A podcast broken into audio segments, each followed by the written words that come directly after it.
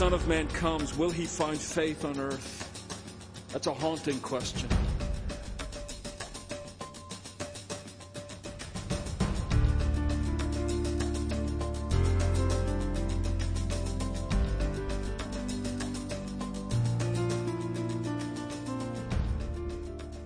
And our lesson is in Romans chapter 8 this morning. And while we are going through this chapter somewhat slowly um, over these last few weeks, and even if it were to slow down even more in weeks to come, which is a real temptation right now, but uh, um, I, I'm hoping that you also hold together that this is one continuous stream of teaching. That it's not as though Paul said, Oh, I think I'll talk about hope for a little while. No, now I'll talk about the Holy Spirit for a little while. Now I think I'll talk about intercessory prayer for a little. Now I think I'll talk about something else. No, it's all one grand sweep. And what Paul is doing is talking about the work of the Holy Spirit in our sanctification. The work of the Holy Spirit in bringing us from where we start out in Christ, justified, to where we end up in Christ, glorified.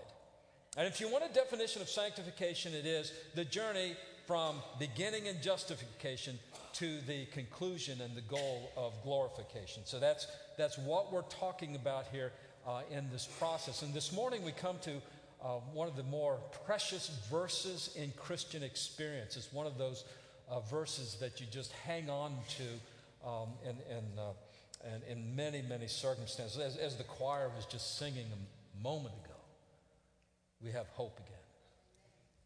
Amen. We have hope. And we'll, we'll, that's sort of what we're talking about this morning. I'm going to start at verse 26 and read through verse 30, but uh, our focus for our thoughts this morning is entirely on verse 28, Romans 8 28. Some of you already have that rolling in your head just from the address that uh, we give for it. Uh, but I want for us to have it in context, so we start at verse 26. And likewise, the Spirit helps us in our weakness. For we do not know what to pray for as we ought, but the Spirit Himself intercedes for us with groanings too deep for words. And He who searches hearts knows what is the mind of the Spirit, because the Spirit intercedes for the saints according to the will of God. And we know that for those who love God, all things work together for good, for those who are called according to his purpose. For those whom he foreknew, he also predestined to be conformed to the image of his Son, in order that he might be the firstborn among many brothers. And those whom he predestined, he also called. And those whom he called, he also justified. And those whom he justified, he also glorified. Amen. Let's bow together in prayer. Father, this morning I lift up to you those of our fellowship who are struggling, whose lives are in turmoil. Father, those who, in the course of things, find themselves in the storms and in, amidst the waves and the winds. Father, I pray that your Holy Spirit would do a great work today to bring such as these who are storm tossed and in danger of sinking, that you would bring them to safe harbor. And you would bring us to put the anchor of our lives in Jesus Christ alone. Father, I pray your Holy Spirit would help us to let go of the extraneous things of the world that are dragging us down and threaten to drown us, and that we would latch on only to Christ and that your Holy Spirit, taking hold of us, would lift us up out of the waves.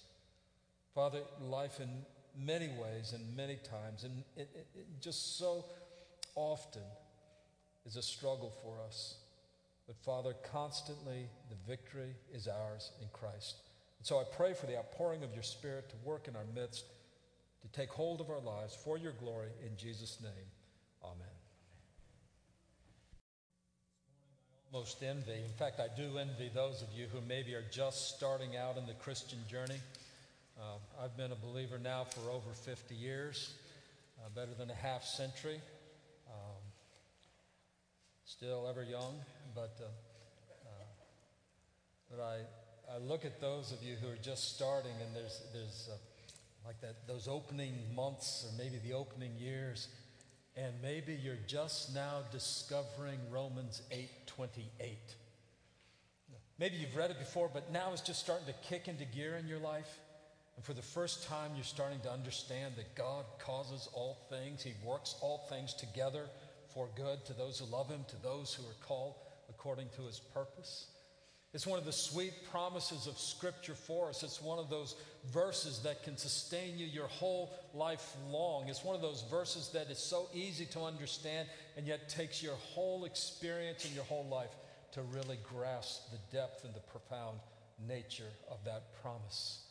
It's a wonderful promise that he says, you know, that, that God works and he takes everything in your life. Now, think about what that means. He takes all the good things, we pretty much figured that, but he takes all the bad things, that seems incomprehensible, and he works them all together. He is able to piece them together in such a way that at the end of it all, we look back and say, This is a good thing that God has done. God works things together. These things work together for good to those who love him, called according to his purpose. People have experienced this. You go into the Old Testament, you see folks experiencing the promise that we find in Romans 8 28. Uh, I remind you of Abraham. God came to Abraham and said, Abraham, I want you to leave your hometown. I want you to leave your family. I want you to go to a land that I will show you. Abraham saying, That's great. God works all things together for good to those who love him. He goes marching off, and he has all this problems with his nephew, with Lot, and arguing about wells, and they're going back and forth. And he says, Fine, Lot, you take the one you want. And so natural Lot, being the mature person that he is, takes the best land, and Abraham is left with the worst land. God, I thought all things work together for good. It does. I'm going to give you a son. I'm going to give you someone through whom all the nations of the earth will be blessed. Well, that seems pretty good, God. I'll, I'll go with that. And Abraham goes on with his life and nothing happens, and goes on with his life and nothing happens, and he goes on with his life and nothing's ever going to happen.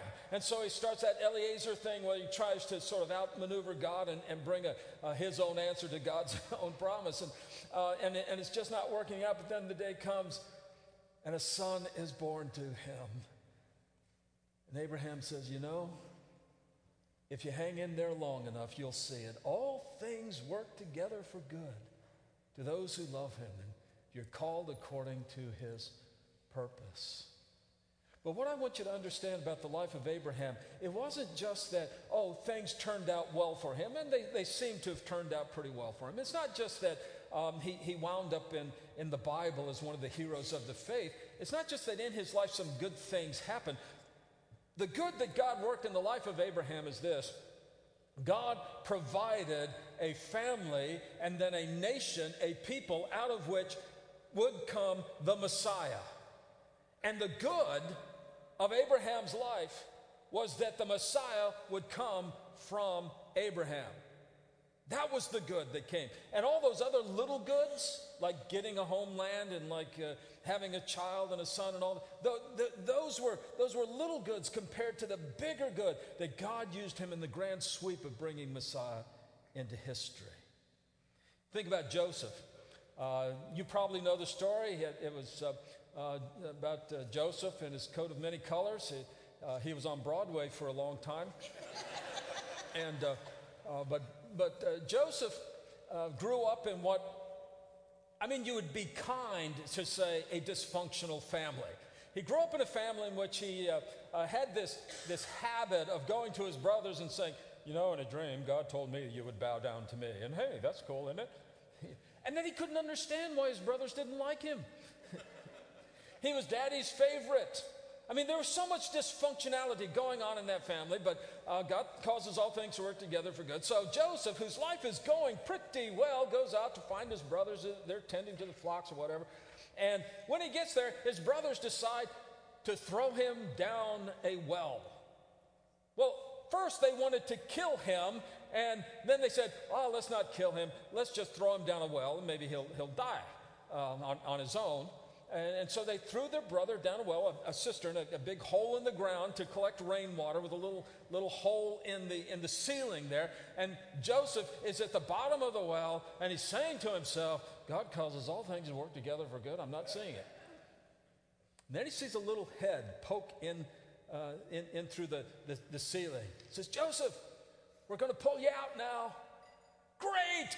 God is causing all things to work together for my good. And he comes out and they say, Yeah, and we're going to sell you into slavery.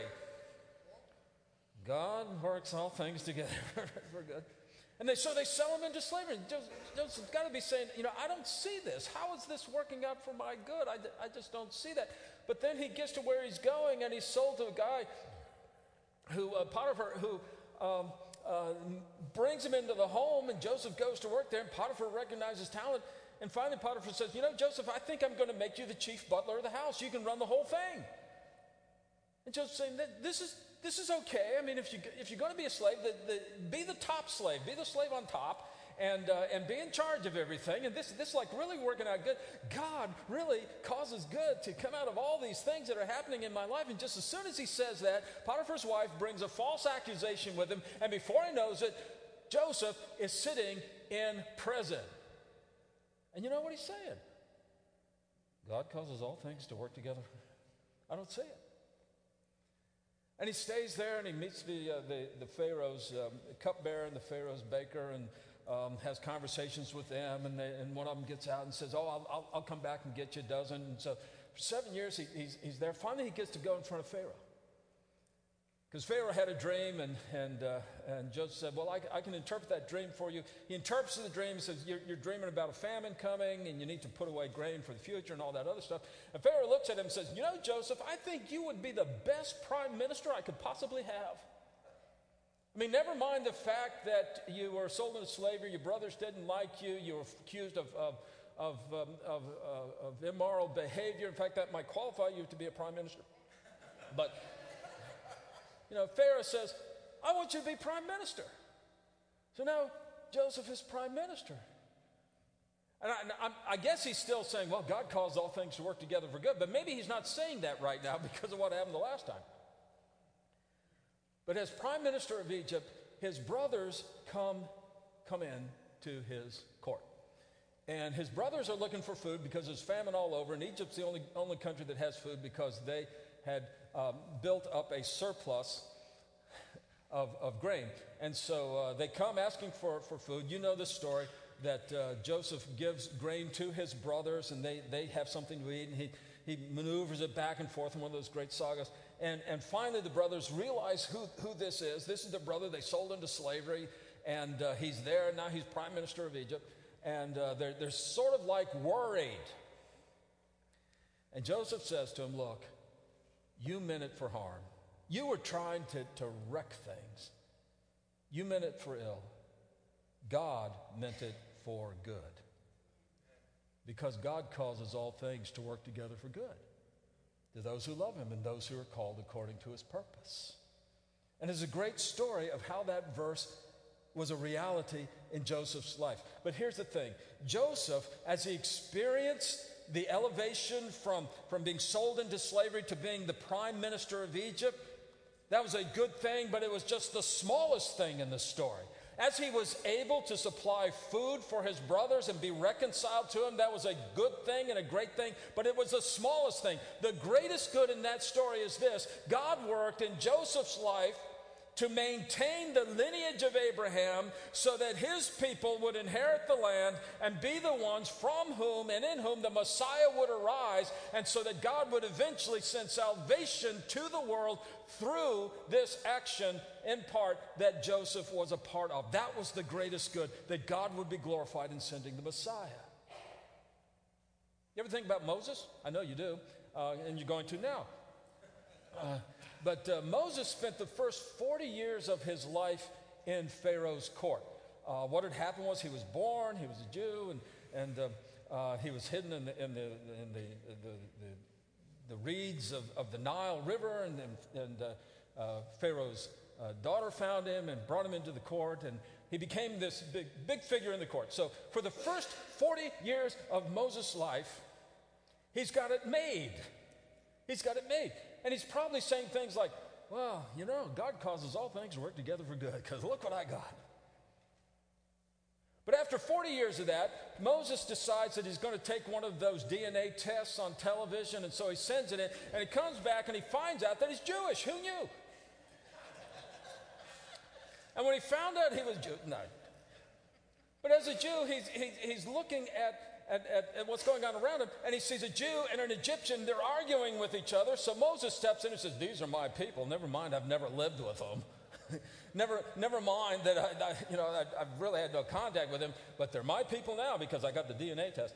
And so he, he walks up and he kills the Egyptian in favor of the, of the Jew. He thinks, well, nobody will know. The, the, this Jewish guy, he'll never tell. I was on his side. Nobody saw it. No, nobody will ever know about this. Next day, he, he, he finds out everybody knows about this.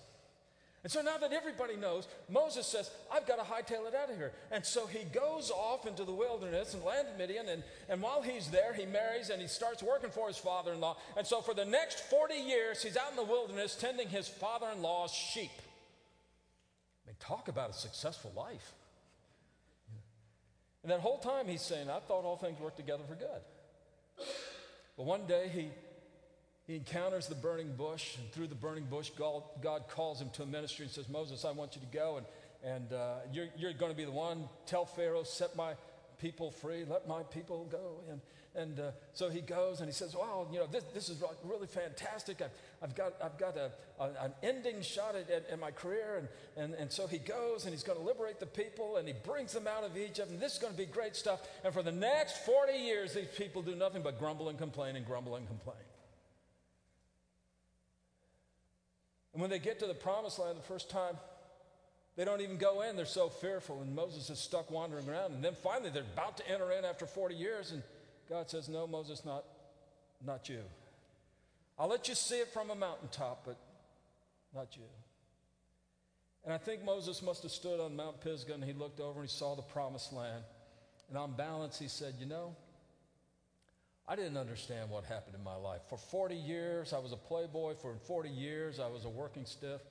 Now, for 40 years, I've been the target of grumbling, but I got to see the promised land. And you know, God really does cause all things to work together for good. But the greatest good in the life of Moses was not that he got to see the promised land, that he got to work miracles, that he brought down the law the greatest good in the life of Moses is that God used him to bring Israel out of bondage back to the promised land so that his people would be in, in the land he had given them, so that there would be the place where Messiah would come to save a lost humanity. You see this verse, Romans 8 28, it's about God's goodness in all situations. But the greatest good in all situations is the glory of God in Christ Jesus. And in point of fact, that is what the verse is actually talking about. Now, look, apply this verse to your life because sometimes you can look and you can see God working and bringing out good in just fantastic ways. Sometimes you go through a hardship or a trial. Sometimes you go through a time of illness and, and setbacks. Sometimes the water comes and it floods out the house, and then the insurance agent tells you that, well, you know, there's a difference between groundwater and rainwater, and you got the wrong kind of water, and we're not paying off. You know, that, that kind of thing sometimes happens. And when you get through to the other side of it, you look back and you say, well, you know, I realize now God was teaching me a lesson. He was showing me something about faith. He was showing me something about grace and something about reliance upon Him. He was teaching me a lesson so that I could give a testimony to others to encourage them in the same kind of situation. You might look back and say, you know, I don't know how I got through it, but God brought me through it, and I feel as though I'm stronger today because I know I'm weaker and relying upon the power of God. And so you, you come out on the other side of it better than you ever did before. And it's a wonderful promise, and, and God works in this ways, and by His grace, he lets us see His working for our good so many times. But if you live the Christian life long enough, you come to understand you don't always see it. You don't always get it. I was looking through the Old Testament trying to find uh, examples of this, and I came across a guy by the name of Uriah. You know who Uriah was? He was the husband of Bathsheba. Uh, and uh, he was off to battle. He was doing what he ought to do. He was a good soldier. He was loyal to his king. He was off to battle. And while he was off to battle, King David came in and stole his wife. When she got pregnant, David didn't want anybody to know, so he brought Uriah back so he could sort of like blame the baby on him. You get the drift? And when he, when, when he told Uriah, you know, go, go spend the night with your wife, and, and Uriah said, Look, my soldiers are out in the field and they, they are struggling and suffering. I will not go into my wife as long as my soldiers are out in the field because my heart's with them. He did the right thing. David was a little frustrated by that. And so he sent down orders. He said, Look, uh, what I want you to do is order a suicide attack. Order an attack against the wall that you know is going to fail. And I want you to put Uriah at the front of it, and he's going to lead this attack. And Uriah gets these orders. And he says, I'm going to do the right thing. I'm going to obey my king. And I'll do as he asked. And Uriah at the head through no fault of his own, through nothing but righteousness of his own, winds up being killed in battle because David designed it that way, essentially murdered by King David. And here's what happened David gets to be the king, Uriah gets to be the corpse. And we go to Uriah and say, You know, God causes all things to work together for good. There's something called Fox's Book of Martyrs. And it's a book about those believers in Jesus Christ who gave their lives because of their faith. And all the while you're looking at that and saying, where was the good? They died for this. But look at, look at Paul, look at Peter, look at the, the great saints of the, of the New Testament. Jesus said, Look, in this world you have tribulation. So evidently Romans 8:28 isn't a guarantee that no matter what happens, you're going to come out better off than you started.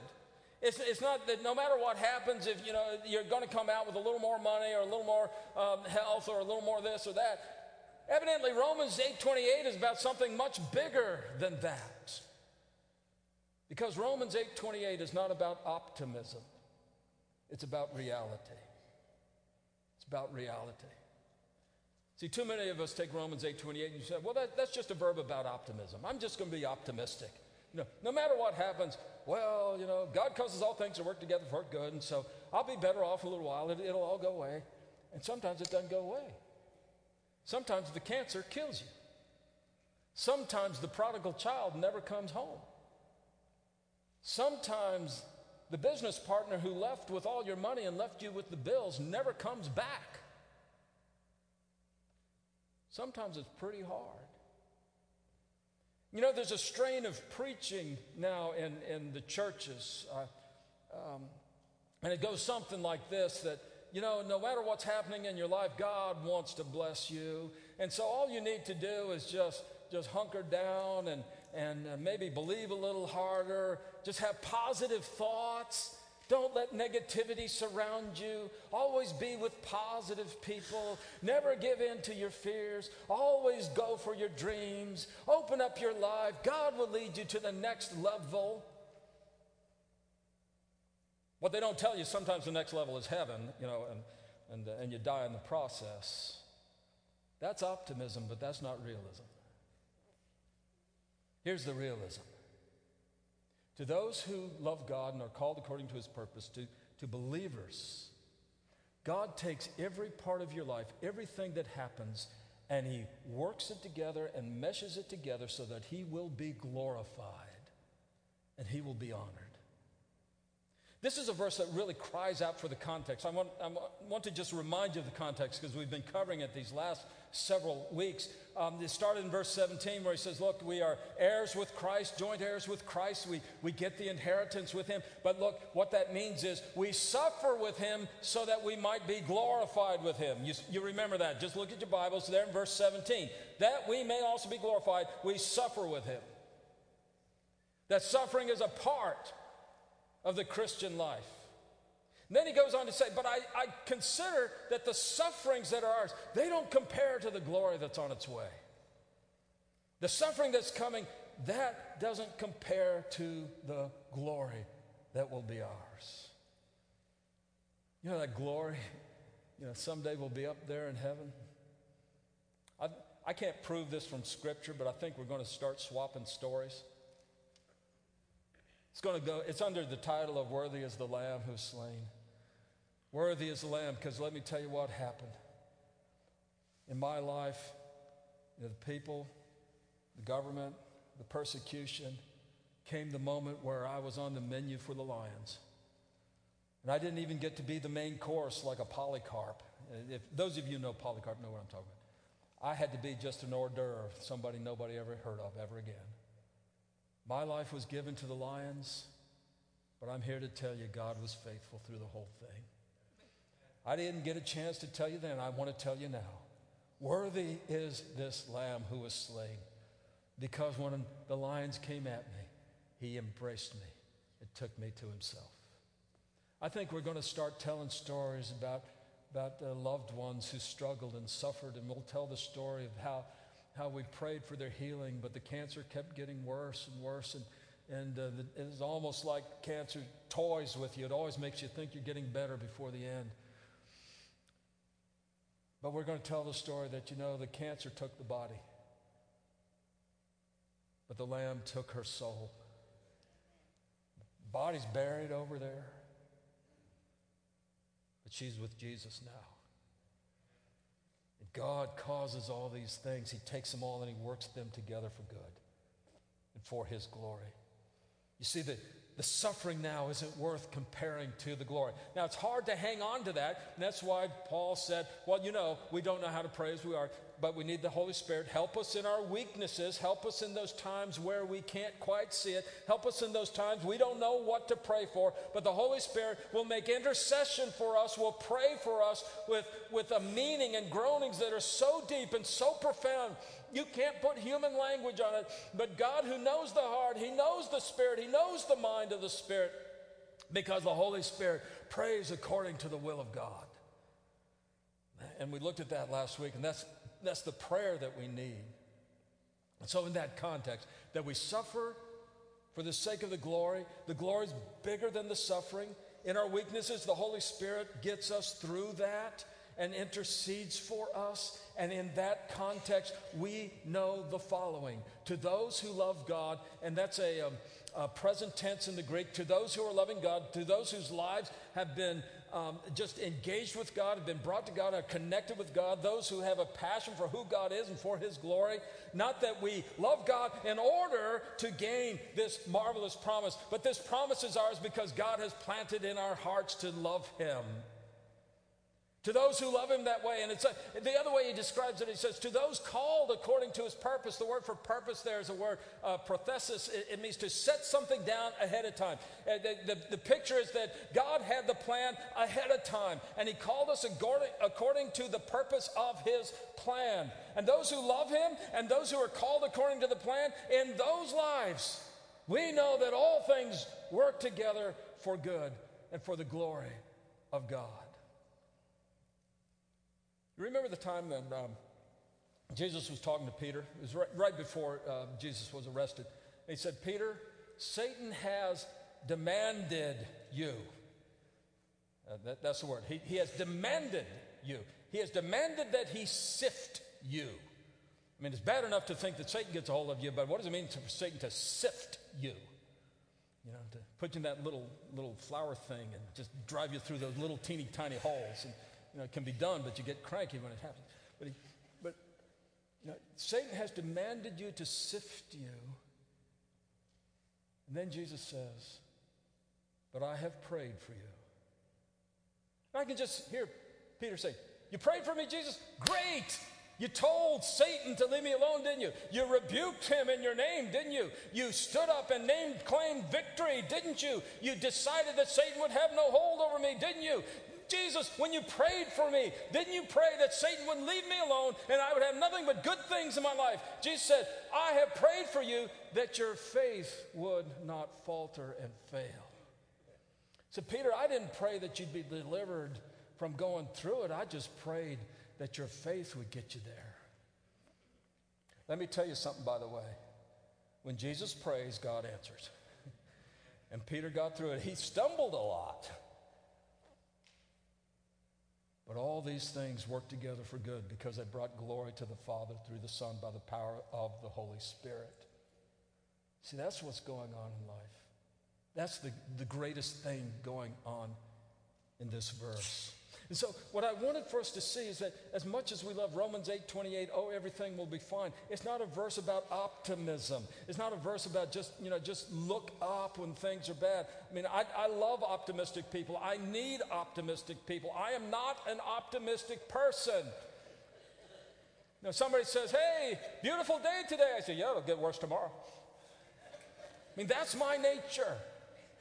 I need somebody who says, you know, it's storming out there, but the sun come up tomorrow, we're going to be fine. Of course, they need me too, but that's another story. But I love optimistic people. But the gospel isn't about being optimistic, the gospel is about being realistic. And the reality is the glory of the Father through the Son by the power of the Holy Spirit. So Romans 8 28 is more about God's glory than it is about our happiness.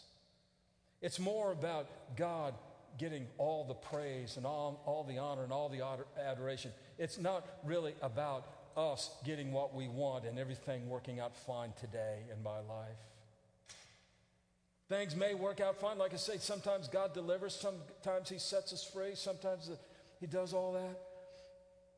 But that's just to give us a foretaste of the greater glory we'll have with him someday. You know, in that day when we'll say, you know, he really does all things well.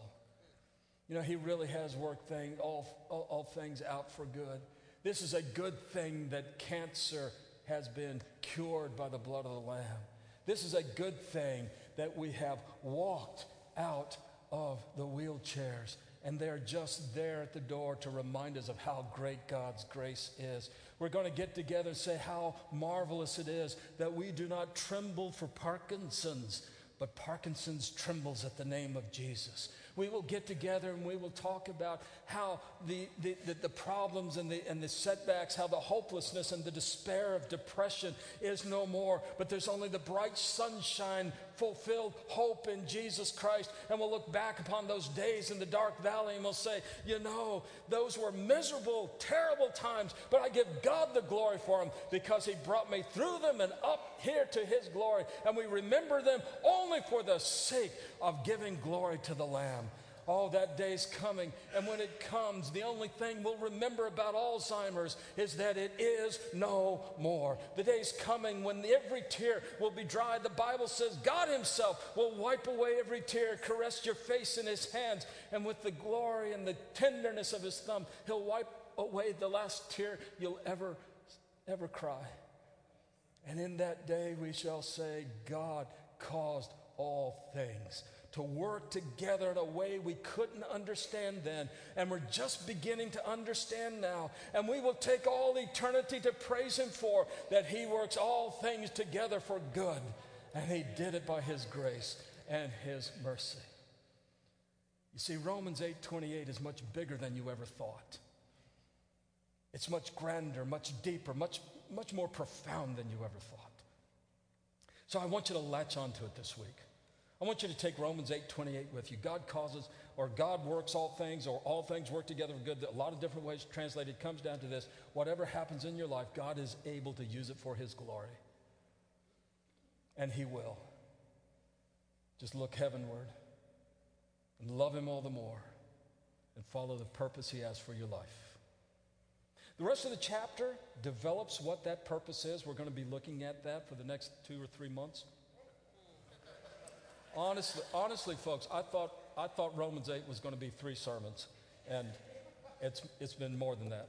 Um, but but it, it, it, just draws it out. It, it's like Romans 8 28 is, is the theme verse for the rest of the chapter. Just about, just the, the theme verse for the rest of the chapter. That's what we'll be looking at. But, but just remember in your life, all things work together for good to those who love God to those who are called according to his purpose. Let's pray together. Father, we don't understand it, but we don't need to understand it. We don't always see it, we don't need to see it.